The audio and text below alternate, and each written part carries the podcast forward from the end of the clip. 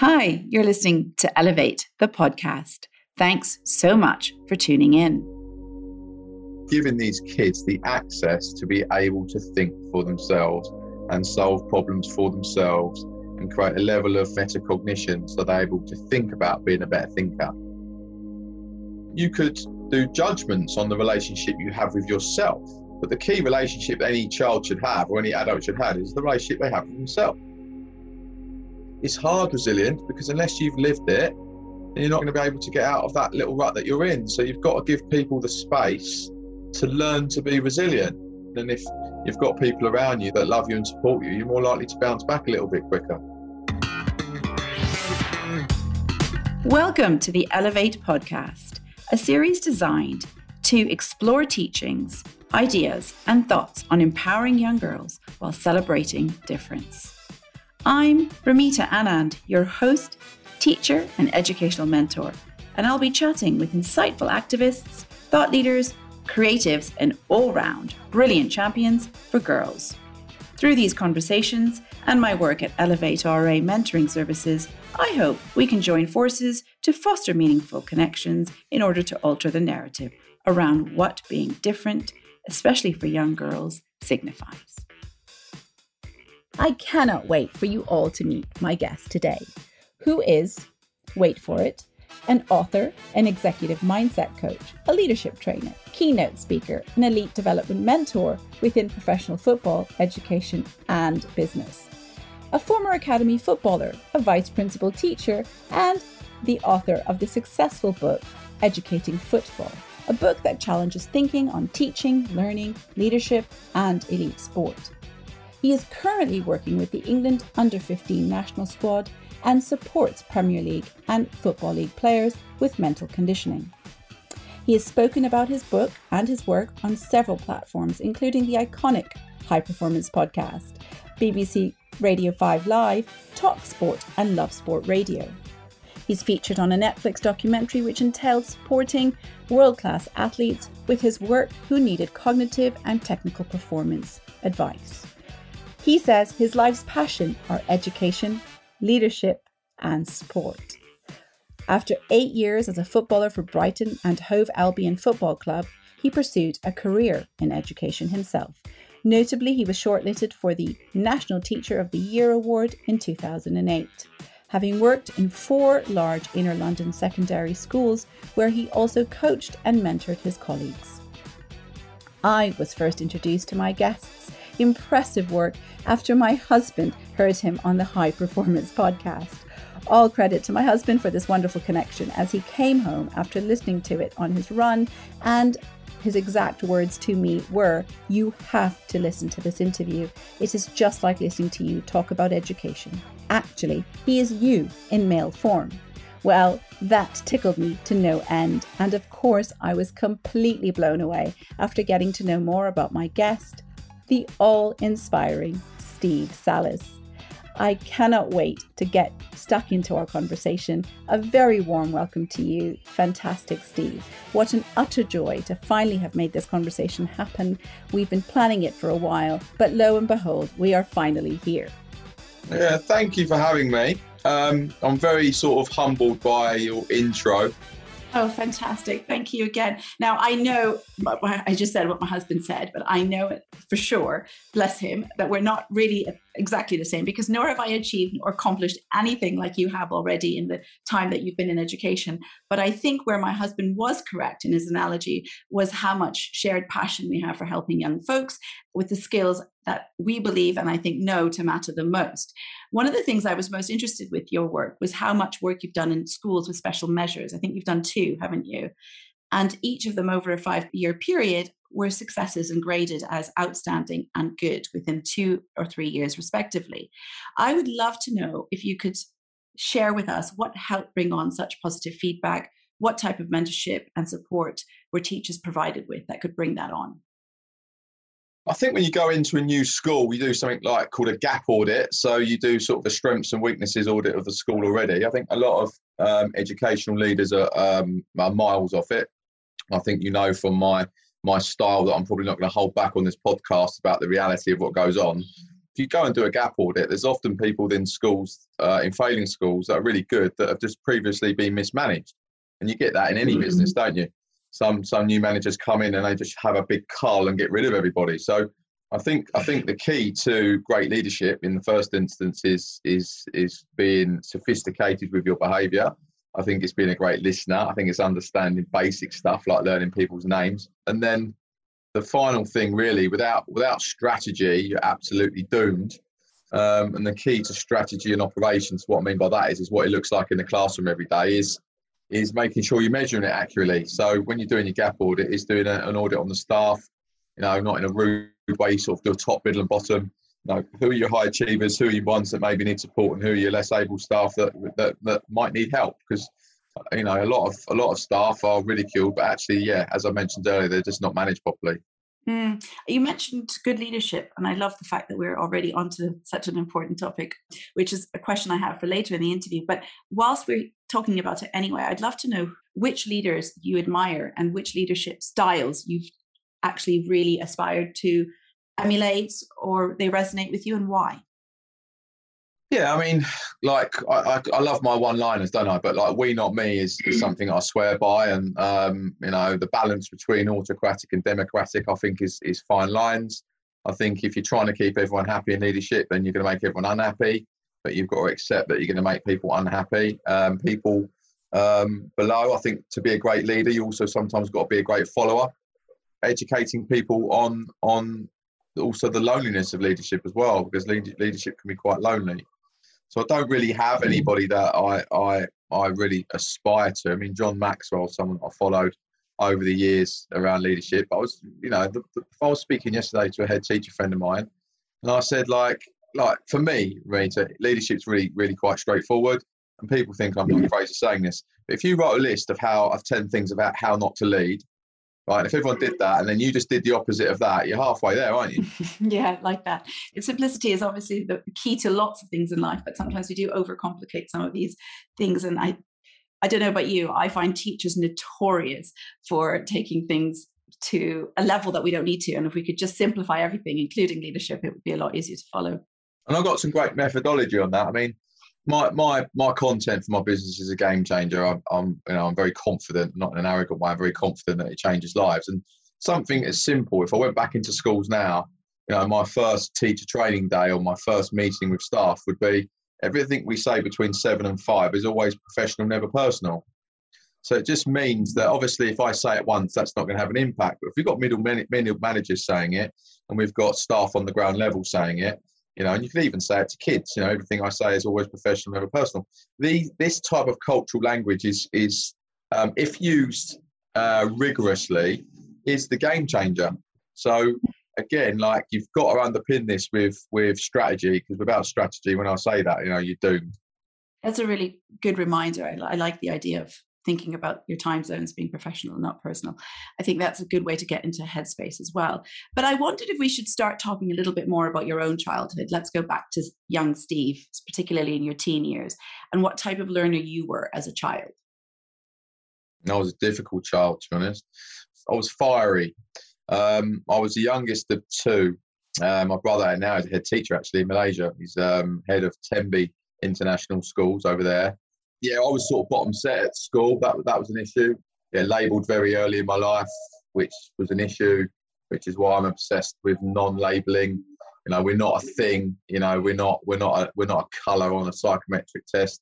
We're a human being that has the ability to learn, grow, and evolve, adapt, and change. So I think labelling in schools. You know, let's apply this to the parents listening. Oh, they come and they say, "Oh, Steve, my son's top set." Oh, yeah, but they might not be top set in in Asia or Africa or Canada or, or London because your kid might be top set in your town, but they probably won't be top set globally. So there's always a perspective and a context to to labels, isn't there? And would you rather your children be the top set of the comprehensive school or middle bottom set of the grammar school?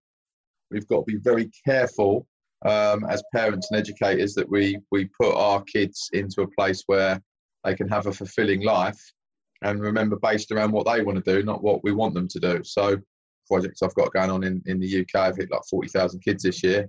I'll just drive the kids mad about don't do what your parents want you to do, do what you want to do. okay, what am I going to do? And I'm like, okay, well, you've got to connect what you're brilliant at to get paid and get a pound note out of it. What it does do is sow the seed. And I suppose with me, to my evidence for this is I'm still mentoring people in their 20s and 30s that have had five careers and still don't know what they want to do. So I back myself to know that I'm, I'm sowing seeds early and we don't want to be reactive to to a, a good life. Why, why not be proactive about it? Everything you've just said there completely resonates with me. Even talking about settings and labeling children and what it is. What did you find it did for you personally when you said, you know, you explained earlier you were put in the bottom set and there was no real evidence based on it and look at what you're doing today. That's the part of what I think affects a child so deeply is giving them a, rank at such an impressionable time in their life and that allowing them to be their identity for what they think they're capable of for years to come. Well, I went home and said to my mum, Mum, am I thick? She said, as mums do, no, you're not thick, son. You, you're the apple of my eye. So you're still in that headspace where you're labelled as brainy or you're labelled as thick. And obviously, you know, it's important for listeners to know. I then went on and fulfilled self-fulfilling prophecy, then failed on my GCSEs. Um, and then, um, yeah, my parents separated when I was 14. And, um, you know, no boy wants to see their dad leave home. Um, and I know, obviously, I'm close to my mum as well, but I was particularly close to my dad at that age because my dad was majorly sporty. And then and then my mum went to uni at 40. Know, at the time, I'm not conscious of, oh, yeah, I'm going home cooking dinners for myself, but I don't think most 15 year olds cook dinners for themselves for four years, do they? At the time, I didn't think of anything of it, if I'm entirely honest. It's only only later on, and when I went to uni, where I, you know, suffered a bit of anxiety and a bit of sort of separation anxiety about well, what's going on in my life and how do I overcome this. So, yeah, after the third GCSEs, I basically did retakes. Um, got got eight, which was which was really good. And obviously at the time I was playing for Brighton, um, so I signed full time playing for them as a football player. And then um, yeah, it was the only footballer of my generation to really go then go on and do some A levels. So my A levels is important. The parents noticed my A levels were absolutely crap, but they got me into uni. You know, yeah, I found the love of learning. It's the most important part of the story, really. I found my love of learning at uni. It, well, of course, and, and but what gave you the motivation and the drive to want to do the A levels or even apply to university then if you were because my dad used to drive me mad and say to me, "Don't do what I do," which was, you know, smashing holes through walls on a on a ladder because he was a plumber. That it was my brother. There was a bit of embarrassment for my failed GCSEs. There was there was me wanting to go and work in sport, um, you know, because I was sports mad as a kid. And, uh, by the way, I was never I was never naughty at school. I was just a little bit lost. Never bad kid. I mean, I was sports captain, which meant you had your photo outside the head teacher's office. So, but academically, I was just not interested at all in right. How mad is education that we've got issues with literacy, and then we're telling kids what books they have to read for English. And if you don't fit into that level of poem, sort of in terms of that, then you don't pass your GCSE. I mean, that's just weird, isn't it? Uh, why would we not ask a kid to read a book of their own choice? and then go and write a transcript on that. Like, so yeah, this education system, I'm not shy. I call them exam factories. Um, they are exam factories, and we know there's some brilliant teachers out there changing lives. But at the same time, you know, we do need a reality check on what we're trying to do. And I and I back that up by Bristol Uni. You know, had 12 suicides in a year. Right, so I do try and back up my statements with with evidence that you know these parents are sending their kid to a Russell Group uni for them to end life. So we we need um, to really get some perspective about what we're trying to achieve. Yeah, completely. And I think you've led me on beautifully to my next question, which was going to ask you about what is lacking in the curriculum. And I think you've just mentioned a little bit of that, a bit of autonomy, a bit of choice, giving children drive possibly to be interested in taking control of their learning are parts of a solution. What else do you think is missing and how we can how can we improve that for schools? Yeah, if we look at modern work, most great businesses are after good people rather than a real technical skill base. We know that, you know, it wouldn't be brilliant if we did a GCSE in character development, but we don't. If we did a GCSE in entrepreneurialism, but we don't. We're institutionalized by ourselves in education. We just keep doing the same thing because we've always done it that way. Yeah, this is just a place where people like ourselves really need to, uh, I call it zooming in and zooming out in my book. We need to zoom out and say, hold on, let's, let's get some context and some perspective for what we're actually trying to do. And if you look at the statistics now, modern work, now I think it's 80% of jobs in 20 years won't even exist. So, yeah, we need mental agility. Mental agility is the words that I like to use. Yeah, I love it. And one of the things that you've said in the past, which I loved and it's completely resonated with me, was why aren't we having GCSEs and things like character? Can you talk to me a little bit more about that and why you think looking at building a whole picture of a child and teaching them about character would be something that would do the whole world a lot of good, including the youngsters that we're bringing up? I mean, you could make it, this is my point, you could make it exam based. Like, you you could make it so creative. But I'm not saying just do, you know, a non-exam in character development. You could do judgments on the relationship you have with yourself. But the key relationship any child should have, or any adult should have, is the relationship they have with themselves. When does that ever get mentioned? And and what is it? And and how do we grow it? And why do we need to do it? You know, the what, the how's, the who's, the why. It's like, and then and then the relationship you have with other people you know, all work really from Howard Gardner. If, if the listeners aren't aware of Howard Gardner, I mean, he's guy's a game changer. Wrote a book, I think in the 70s, called Multiple Intelligences. So a lot of my work is is based around research, you know, pedagogy and methodology from from people that have really uh, the game in education. Yeah, no, and I love I love the fact that you think about all of this and you think about a, a wider picture, like the zooming out you just mentioned, what I would love to know for you is what are the ways that teachers and parents can do a better job at preparing our youngsters for the real world? And maybe you can draw on your own example because, like you said, you failed your GCSEs, you didn't do brilliantly at your A levels, you went to university, and you still have a fantastic career by all accounts.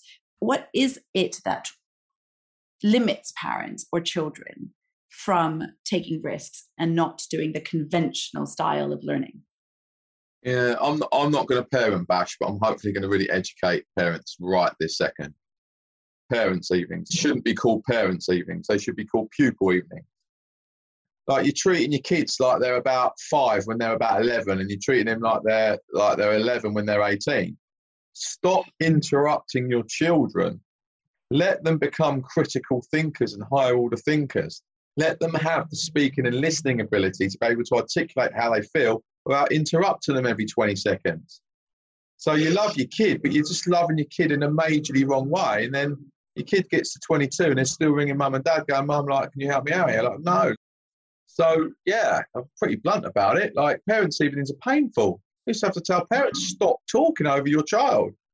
I, I completely understand what you're trying to say, and it's it's that kind of strange notion that because what you're doing is assuming that whatever your child says is a reflection of you as a parent. So, should they say anything that you wouldn't have taught them or want them to say, that reflects badly on you as a parent. So, there's this strange cycle of, of things that go on. And I think breaking that and allowing your your children to be people and, and and actually stop throwing your own expectations onto your children i think that would be my biggest hope for for for our future is that many, many parents have dreams for their children. And I don't say you shouldn't, but I definitely think it's important to look at the child that's in front of you and parent the kid that you've actually been given as opposed to the child that you think you've created. Yeah, I said on the high performance podcast, wouldn't it be brilliant if all parents did this? Your son or your daughter comes in and says, Mum, Mum, I need some help. wouldn't it be brilliant if mum just went, Well, I'll tell you what, Jenny, go upstairs, have 24 hours to think about three potential solutions to this problem and come back to me tomorrow. But what mum, not in a rude way, or dad ever does that? Giving these kids the access to be able to think for themselves and solve problems for themselves and create a level of, you know, metacognition so they're able to think about being a better thinker. Yes. And breaking that curious learner's mindset, as you mentioned earlier, down for them and helping them get those skills. Because one of the reasons I created Elevate was for that exact reason. I just feel that when they get to adult age, we expect children who have not had any formal education in empathy or resilience or emotional intelligence in leadership roles with EQ. But many kids need to be taught the idea of listening, the idea of how you actively listen. How do you actually learn to put yourself in other people's shoes so that you can have empathy. And I think these things are the things that we can role model more at home, at school. But like you said about giving your child 24 hours, it's not a natural gut reaction for a parent. It's something that when they're toddlers, they fall over, and the first thing you want to do is kiss it better, make it better, put a plaster over it. But somehow that act of being the solution oriented parent doesn't stop until I don't know what age. I'm not even sure. I know parents that are doing it for kids that are married with kids too. Yeah, and listen, uh, we've also got to respect that we've all got different lenses on the world. Now, that's a major part of my business model that I don't see the world how you see the world, and you don't see the world how other people see the world. So we've got to be respectful of that. But I mean, I've taught 40,000 kids, so I've got a little bit of experience about uh, what kids' success is and what isn't. And I suppose my advantage is that because I'm based in South London, you know, linking back to that character development stuff, learning empathy, soft skills, you know, emotional intelligence is the most underrated skill that's going to be required in the modern world. Yeah, and we haven't moved on in it in terms of the way the world has moved on. I feel to equip the children possibly with the right attributes, and that's where I think my hope with Elevate is to try and lift these kids so that they start to see the world a little bit more with the skill set that's going to help them achieve the goals that they've set out to achieve.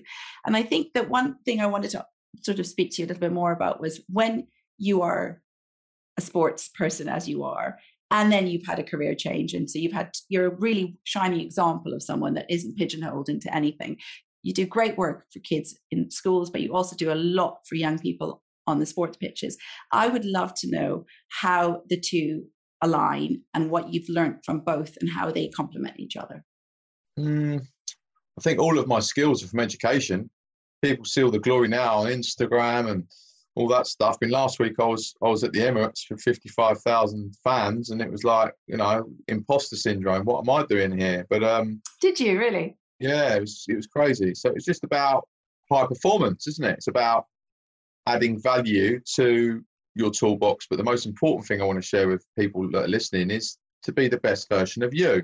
Not the best version of Steve Sallis or the best version of Amita. It's the best version of you. So it's it takes wisdom to be able to do that the child is the best version of themselves. We need to connect teaching and learning. I think we need to connect assessment for learning. I think we need to connect behavior for learning.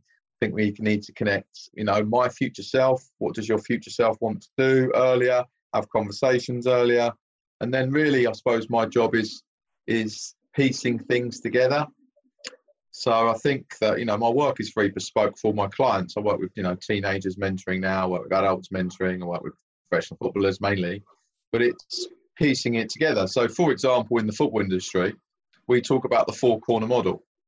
So here we go. I'm gonna. I'm just gonna read out a text message I sent to the Wimbledon players, and we lost last night three 0 So I said um, uh, the physio talk, talked about reflection and relentlessness. So I just said, on this note, be relentless as a learner. The best athletes are obsessed with it. One, what went well two, even better if, regarding your performance. And break this down into four areas technically, tactically, physically, and psychologically. We're not just saying just get better at performance, you know, breaking that, that down into the four corners as a footballer. It means that we can have more specific conversations around what the technical, tactical, physical, or psychological detail is. And it doesn't just become vague you know, loose conversations where you come away from a conversation with Steve Sallis and you go, "What did you learn?" I go, I "I don't know." Well, no, my I suppose my art is is really breaking down the learning process so people can eat this stuff at breakfast.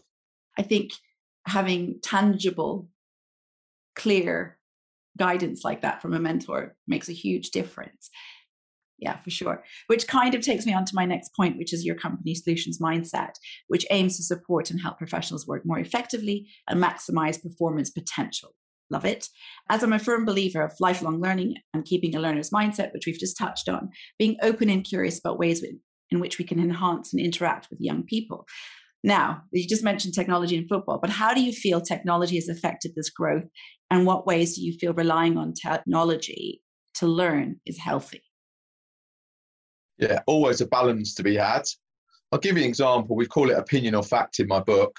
Now, there's a lot of people with opinions, got to do this, got to do that, or that player worked really hard. Now, now we've got the raw data. So we know how far, you know, I've just had the spreadsheet from the strength and conditioning coach, and we've got how far they run in terms of different distance covered. You know, that's objective. We've got high intensity sprints, that's fact. So it means that we again don't get that grey area of, oh, I thought they worked hard. Well, what does that actually mean? They did work hard or they didn't work hard? technology now has changed the game in elite sport. But I, I say this in my book again that that you know schools are data rich, system poor. So you know that obviously I'm linking this to technology. That was the question that you asked me. But I just yeah, I'm just very mindful that technology we've got to grow with it. You know, most parents are moaning that their kids have been on their phones, but it's not the kids' fault they were born into technology, is it? The parents are the one that gave them an iPad and a mobile. So, you know, again, parents look at yourself, and also it's about adapting. I say to kids all the time, if you're going to be on your phone, I don't care, but make sure you're fueling your brain with really positive messages. Don't follow anyone on Instagram that's negative energy. Don't follow anyone on TikTok that's negative energy. If you're going to be on your phone, I'm cool with that, but just don't follow crap. Mm. Do you give them examples of people to follow? Uh, yeah, a few people. Yeah, I mean, like particularly I, mean, I do a lot of work with boys. Um, so yeah, like you know Gary V's. You know, I say all age groups. Gary V could, could really nail it. You know, um, Ed Weiler. You know, my footballers that I support, Eberechi Eze, Jude Bellingham. They're all sending really positive messages all the time, and um, you know that's where we can use technology to our advantage because these kids have now got access to people that they would never had access to. Yeah, no, it's exactly what I keep telling in my webinars about how we can use technology as a force for good and how we can amplify our voices because it can do and bring so many people together like you and I are today over technology. But I think sometimes we get lost in some of all the stuff that can help that actually amplifies or brings on low self-esteem and mental health issues that which obviously we can we're seeing with young girls particularly but boys too but on that note i wanted to ask you now a little bit more about what you think about failure. How do you view it? And why do you feel obstacles can, or how do you feel that we can help young people see obstacles as being helpful? Oh, I'll start with this one. I, have applied for something called the FA Technical Directorship, which would me be a you know technical director at a football club, and I, I got turned down for that a couple of weeks ago. Um, so yeah, no, it is what it is. Um, I had references to allow me to get on it, but still didn't get on it. So you know, when I read the email, I was a bit, I don't know what the word is. I, I wasn't upset, but I was a bit peeved. But then what are my choices? My choices are I was in a school the next day. My choices are give my energy to those that want it. So I love my one liners. You know, you never lose, you either win or learn. Um, there's no failure, there's only feedback. You know, wouldn't it be brilliant if the word failure didn't even exist, by the way? Just didn't exist. You know, oh, what's your feedback score? but we don't. We just use this word failure, and then you know, you know what I'm like with language. You know me well enough. Language is, is such a such an important tool to be able to gain perspective. Um, so yeah, failure is is something we need to embrace. All standard stuff around Carol Dweck growth mindset, but um, you know, I, I, still still I still walk into schools in the UK and people don't even know Carol Dweck is like absolutely bizarre. It just sums up schools really. They're just obsessed with no zooming in and they're not zooming out and seeing what what pedagogical approach is out there. I think failure is about is about seeing it, absorbing it, reflecting on it, learning from it, and yeah, I, I suppose when when you get to 44, which I am, you don't you don't worry about failure too much really because I've had a mad three years of success. So I'm I'm very blasé about it because I don't think you can let it affect you. But what I'm trying to say is I think I've learned to be like that. It's not something you know that I was born with. You you learn to have thick skin when you get older. You're right, which leads to the whole idea of resilience probably a little bit. But the, I think when you're young, and you're you're right, you're absolutely correct in saying that it's something that we can learn and build towards. So you're one of the things I think I've just picked up on is your self-talk to yourself, the ability to take this email, reread it, think about the messaging behind it, and really what it says about them, not you, which I think is important for youngsters. I really do. But how do we make them understand those steps when they are in that preteen, teen year time? That's tough, isn't it? You can't go to Boots chemist and buy a two for one pack of resilience, can you? No, I wish we could. so again, like it's hard resilience because unless you've lived it, you're not ever, ever going to be able to get out of that little rut that you're in. So you've got to give people the space to learn to be resilient. But again, that links to Maslow's hierarchy of needs of safety and belonging. And if you've got people around you that you that love you and support you, you're more likely to bounce back a little bit quicker. Yeah, I mean, I spoke at Head Teachers Conference last week, East London Head Teachers, and I and I gave them an example of resilience about about bouncing back quickly. One of the heads, she was lovely. She came over to Steve, I love your presentation. There's one thing I don't agree on. And she said, What's that? You know, I was cool with it. Really good, really healthy discussion. And she said, I don't believe, I don't believe about bounce back quickly. Because there's loads of people in our communities in, you know, poor, poor areas in East London that, that are just absorbing crap all the time and they can't bounce back quickly, but they're still resilient. And you know what, Ramita, I was mm-hmm. like, wow, like great, great discussion and really fair feedback from that head teacher. Yeah, that's really nice reminder for all of us. It's privilege sometimes that we're born into and don't even realize that we don't have to think about certain things that other people have to think about in terms of being able to bounce back.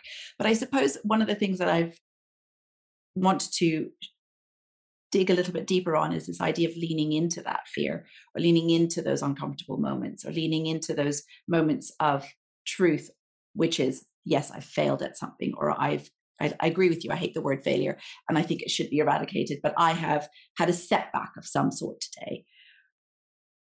In that moment, rather than throwing all your toys out of the pram or having a meltdown or or going the other way, which is quite usually for teens anyway, because of their emotional side of development at that point.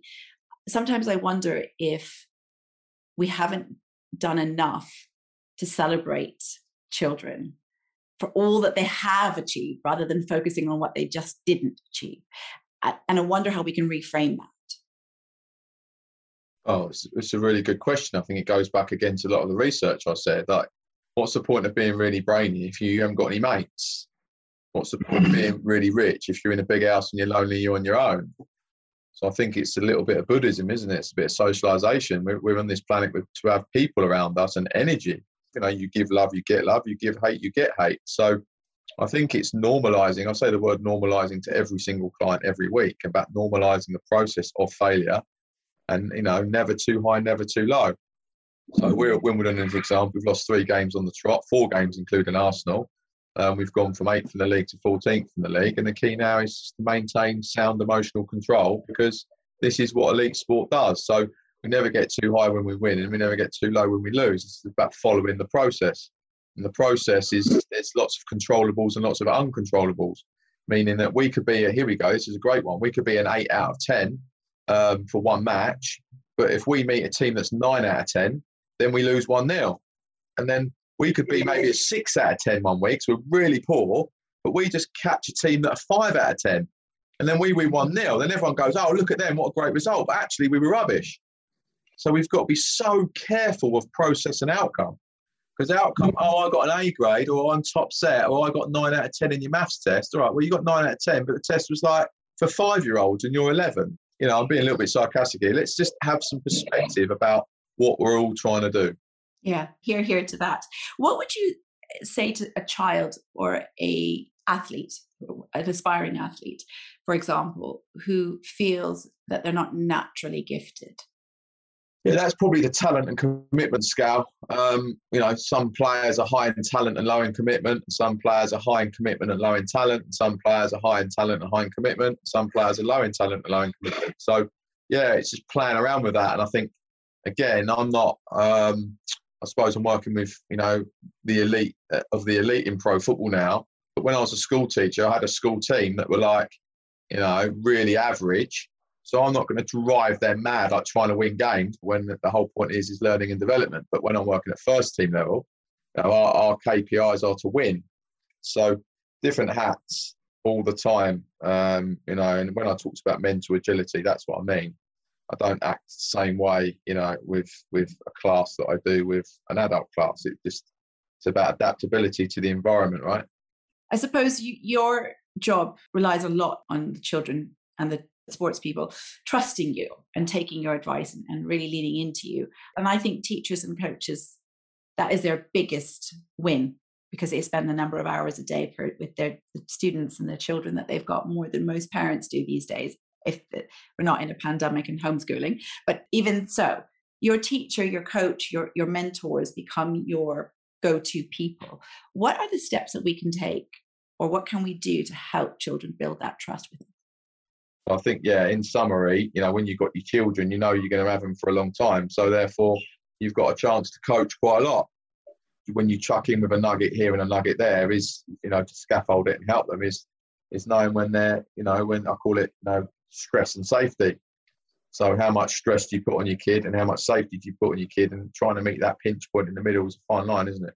Yeah, absolutely. It is a fine line. It's tough. But let's talk about your book then a little bit because educating football does touch on some of this. Could you give me some more ideas or some distill a few top level summary points of the book that might help those in the classroom, those on the sports pitches, what you do in your current role and how we can apply it basically to life because it's not just about football that book no i was cheeky i just put football on the title to sell some copies to be fair I don't sell it on Amazon either because Amazon takes 70%. And I like to sign every book. So if someone's going to spend 20 quid on my book, I want to sign it. And um, yeah, I've sold 4,000 books around the world now. So it's been it's been really well received. It's the most non-football football book ever written, basically. So it's about life and developing people. Um, and I said, yeah, just put football on the title, sell a few copies. But um, you know, you probably learned from my style in today's podcast. I'm not shy in saying how it is. You know, nutty parents on the side, sports parents. It's got a chapter on stop interrupting, let them finish. Of all the people that I've met on my journey that just don't listen to anything that you're saying, just interrupt you every single time that you speak. and I think naturally we will always interrupt someone, but you know when someone does it every day at work, and you're like they're not listening to anything I'm saying. So those types of people. And I think the base of my, my book is around self awareness. And I say in the first chapter about self awareness, your stuff, because you don't know who you are, you don't know where you're at, and you don't really need to do what you need to do to be able to grow. Yeah, my book, you know, has, has, has a concept around leadership. You know, we've got a lot of parents listening to this. They'll be going to work, and they'll have a boss that leads through love, and they'll have a boss that leads through fear. So, yeah, it's it's got loads of questions, not answers. How can I have all the answers for a load of people that live around the world that I don't know anything about their jobs or their community. So most people read it and go flipping out. I've got to really think about my own behaviour here. I love I love the fact that you talk about self-reflection and self-awareness. I think that's been one of my biggest takeaways from the journey I've been on as a teacher and then as a mom and now as doing my educational mentoring. I think we're very, very critical and very, very quick, particularly as I've noticed with my female students, about when you're reflecting, always thinking about the things that you haven't done, what you haven't achieved, why you can't be as good as the other girl in the class because you haven't got that, you haven't done this. Now, this I, I call it comparisonitis, and it, I think it's the thief of joy, which we all know is. But do you think that there is a difference between the way girls react and boys react in your experience with all the students that you've worked with? And do you think there's something we can do to help address that? Yeah, I think there's I think there's a significant difference to be honest. Um, I have to tell this story. My last year as a vice principal, and I say to people, "What do you do on a Monday morning at work at half past eight? I say, oh, "I get a coffee." I said, "Well, have you ever told 26 girls to get to a science lesson that are refusing to walk in?" And you know, obviously working in South London, there were some really, really challenging kids with some very disadvantaged backgrounds, and I just remember 26 girls refusing to walk into a science lesson, telling me that science teachers crap and they don't want to go in. So I think um, if I go back to my PE teaching days, my style of teaching for girls was significantly different to boys. Um, I was softer, I was more gentle, I was more uh, more kind, more empathetic. Um, I would change my body language significantly. The curriculum would be different, so I'd teach them. I would almost ask the girls what they want to do every term instead of telling them what they want to do. You know, we've got a lot of uh, body image stuff at teenage years. I did my dissertation on it actually girls' underperformance in PE and lack of participation from 14 to 16. So I've got a lot of experience of that. Whereas the, the, the good boys groups for me, so you can like tell them to do a warm up and they're like racing each other and you know it's ultra competitive. And again, please don't think I'm being generalising that every boy is like that and every girl is like that. But yeah, majorly significant difference. And and um, if I apply this to adults, and please don't think that I'm being you know gender biased here, but if I mentor a woman, often they just want to be listened to. Man, they want to be told what to do. Right. So I don't want to come off this call going, Steve Sallis said this and that means it's true, right? No, no, it's not about that. But honestly, I've, I've been doing this job a long time. If there was a straw poll of my experiences with with with genders, then then that would be, you know, significant to my work. I'm going to preface this again by saying absolutely true. There's we're not trying to put all girls and, bo- and all boys and all women no. and men in, in categories like that. But I think we cannot deny the facts that girls do fear away and shy away from STEM subjects. There is a big issue in body image. There is a big problem with body confidence with young girls. And I think the fact that you've seen that firsthand in schools and in the work that you do is important to highlight. And once and we can have conversations like this, and I think that's important. But what I would love for people to do once they've heard it from from teachers, from people in there as people as vice principals, what can we do to solve it? I think that's my biggest hope with the mission of this podcast is to give people proper strategies to pick up and go out and try and make, even if it's one small change, one small comment, one way of role modeling why STEM is not just for boys, that would be something that I think Elevate is striving to achieve, really. Mm, and then, you know what? I can't sit here and say there is an answer because that would be foolish. It's almost a process. Like, first instance is being mindful of it. Is there a difference between your son and daughter? And then that self awareness to say, is there a difference? Is is then identifying whether there is or there isn't a difference. And if you know, it could be the same as two boys. Let's look at two boys. You've got two boys, they're two different human beings with two different sets of needs. So yeah, I'm really reluctant to say do X and Y. What you need to be doing is mindful of are you as a parent giving your kids the super strengths to be able to go and live a happy life and are going to remind the parents about what they want to do. I say, right, what's your favourite hobby? The kid might say gaming. Okay, do you think you can go and get paid for gaming? Well, let me just clarify. Kids now are on a quarter of a million pound a year as a gamer. Now we've got to be really careful as parents and say, no, you can't be a gamer. Well, no, you can because there's loads of kids that are being a gamer on quarter of a million pound a year. The challenge for the kids though, and the education for the kids is you do realise if you want to be a gamer, you're not competing against a kid in London. You're competing against a kid in New York, a kid in Nairobi, a kid in Africa, a kid in Canada, a kid in Asia we've got to be really respectful that you know how many people hate their job, right? This is weird. How many adults hate their job, and then what? We're just going to keep teaching children to hate their job. Like, that is the weirdest thing ever. Totally, I 100% agree with you. Finding that passion, finding that dream, and and going for it. Yeah, can you get paid for your hobby, basically? You know, and I don't care whether anyone says that I'm wrong. You can definitely get paid for your hobby, right? You just got to find out how you get paid for it. That's such a nice way to think about it. And I love the phrase. I know we both talk about our one liners, but it takes a village, right? And I think you and I both agree that with that. And that's one of the reasons we've come together today. We feel it's really relevant, especially for tween and teen years, because despite parents giving it, even if those that are genuinely trying, a lot of teens and tweens want to push their parents away because of course. Why would they want to listen to mom and dad? Why? I don't, there's a lot of that going on. So I do feel teachers, educators, coaches, mentors can make a real influence in a child's development, either positively or negatively. But do you have any tips for parents who's, who want to take your advice, Steve, and want to take what you've written in your book and practice it, but their children just want to ignore them? Well, get them to think about their future self.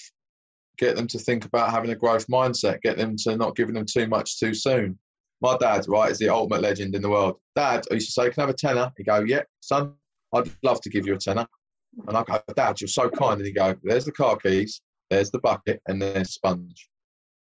Now, I haven't yet met a teenager that doesn't like money. Connecting what's going to motivate them very early in their life and, and make it like that. The next thing is, if my dad stopped me playing football because I was rude, and he did it one Sunday, once in my childhood, I was crying all weekend because my dad took away what I loved. So, you know, in schools, we call it rewards and sanctions policy, you know. So let's make sure our sanctions are very clean and clear.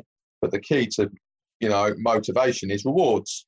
But then, you know, like then you get false motivation because you, you know, you're giving your kid loads of money for, you know, getting a C grade when actually they maybe should be capable of getting an A grade. So, you know, that, that yeah, what I mean is the school targets are an A, but then they get a C, and then we're still celebrating them actually devaluing themselves. So again, I said today about perspective and context. I think motivation to your kids is is finding out what they want to do, get them to think about their future self a lot earlier, connect what they want to go and do with their life. You know, someone emailed me on LinkedIn, Ramita, and said, "Ah, oh, you can't tell kids what they want to do at 14." I go, "Well, I'll tell you what I can, because they're still knocking on my door at 28 and still don't know what they want to do. So I can definitely challenge kids at 14. And are they going to know it at 14? Of course, they're not going to know at 14, but at least we get them to think about it at 14. So, what do you think is the difference between drive and perseverance? The speed. Perseverance is just repeating the same, but drive is the speed at which you do it. like that. I like that. And do you think that children that naturally have drive are always going to outperform those children that actually have a lot of perseverance? Not necessarily, no, because you could be driving in the wrong direction, can you? Yeah, and having a crash going too fast. Yeah. Or you could be doing a drive where your mum and dad are telling you to drive. I just think perseverance, you know, listen, it's only my random perception of those two words. I think perseverance is a bit more repetition and drive is a bit more moving forwards. Yeah, nice. Thank you. One of the final questions I love to ask my guests before we sign off is something that they wish they knew and believed as a teen themselves, given what they know about life now. Oh my God, right. I got this is true. I got offered a job at Real Madrid, couldn't take it because I don't speak Spanish. Everybody, seriously, stop telling your kid to learn a language because the school curriculum says it. Tell your kid to learn a language because it will get them a pound note in years to come. That's a really interesting and really poignant point uh, to end on. That's brilliant. And Steve, what's next for you? And if people listening to this wanted to gain more of your amazing insights, what would they do to get in touch or how would they get more information from wonderful Steve Sallis? Um, well, my website is Solutions Mindset. Um, you can get my book from there as well. And then, yeah, what's what's next for me? Just gratitude every day, really. Well, I think what you're doing is absolutely remarkable. And every single day you're touching lives of people and influencing them with your fantastic messages. So I think we should be applauding you. And we need more Steve Sallises in the world to create and help bring up that in our youngsters, really. Well, you're doing a great job as well, remember. Um, and listen, we're all on this bus and we're all trying to have a life which is fulfilling, isn't it? We, we want fulfillment and um, hope and aspiration and and uh, yeah, that's not always easy with the world of Instagram, is it? You know, like I say, it's it's affirmational. The more you say it, the more it's going to happen. Yes. So yes, yeah. watch this space. Um, but thank you so much for your time today. You've been absolutely brilliant to chat to. I've really enjoyed you. So everyone else listening, solutionsmindset.com, all linked in the show notes, including his book. Uh, get yourself a copy. It's brilliant. Thanks so much for being here, Steve. Thank you. And that's everything from us today. Thank you to all of you for joining in and being part of these very important conversations. I hope you will continue to support our cause by sharing the podcast to raise awareness with others. If you get a moment and could rate and review the podcast, I would also be hugely grateful. I'd like to extend a very big thank you to Ryan Prestipino from the Pine Studios for all the hard work that he does to help me bring this podcast to all of you. Until next time, stay well and speak soon. Bye for now.